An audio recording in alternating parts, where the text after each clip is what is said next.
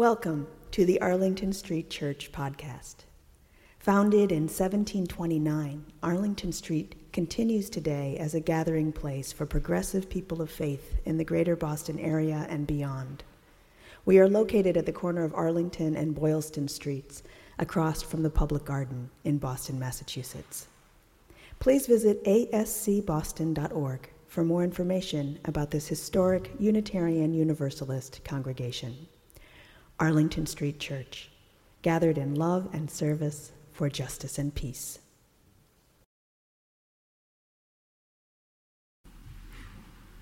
When I was a kid, one of my favorite Christmas movies was the 1964 stop motion classic Rudolph the Red-Nosed Reindeer animation with felted wool puppets. In this version of the story, Mr. and Mrs. Donner are shocked to discover that their newborn son, Rudolph, has a red, glowing nose. When Santa Claus visits their cave and sees Rudolph's bright red nose, he warns them Rudolph won't be able to pull his sleigh. Not with that thing. I guess Santa was hoping it was just a phase and Rudolph would grow out of it. As a father who just wants his son to fit in and succeed, Donner covers his son's nose with a black cap, perfect for concealing how he's different. Rudolph then goes to reindeer training camp with all the other young bucks to learn how to pull Santa's, Santa's sleigh.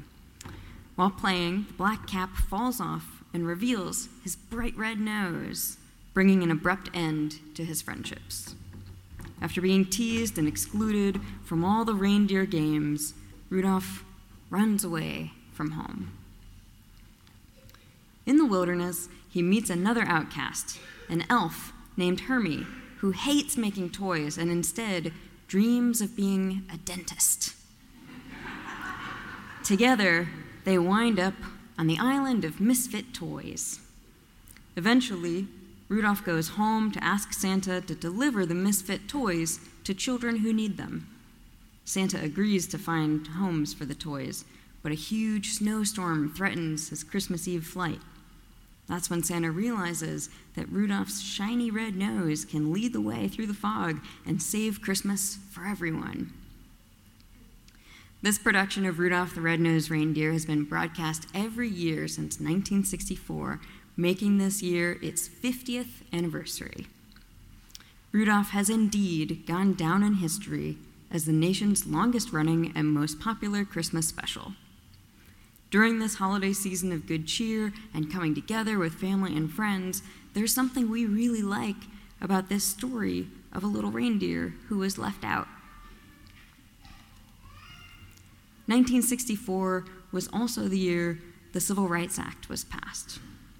This adds gravitas to the movie's themes of difference, discrimination, diversity, and inclusion.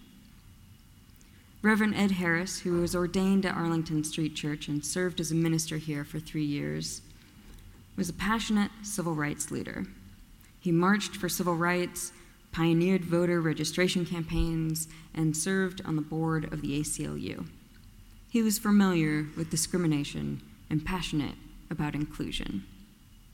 Reverend Ed Harris wrote a meditation on Rudolph the Red-Nosed Reindeer.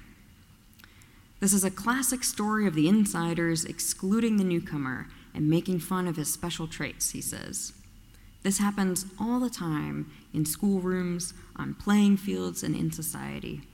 We say they just don't have it, and if they do, well, we got here first and don't have to let them into our group, our company, our church, our country club, our political party, our games. Reverend Ed Harris concludes that the story of Rudolph shows that anybody can serve, and we need everyone to be part of the team.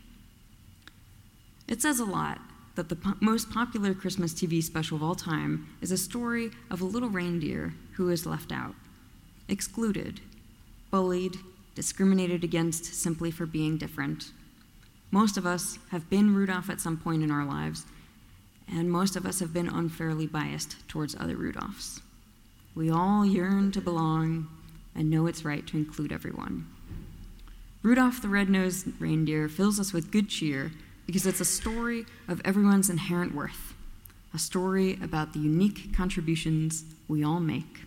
a story about being valued for who we are, and a story about inclusion.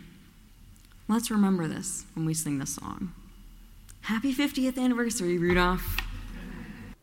Thank you for listening to this week's podcast. We would love to hear from you via email at office at ascboston.org or through our Facebook page. If you would like to support the good work of Arlington Street Church, please consider a contribution by check in the mail or through our website, ascboston.org.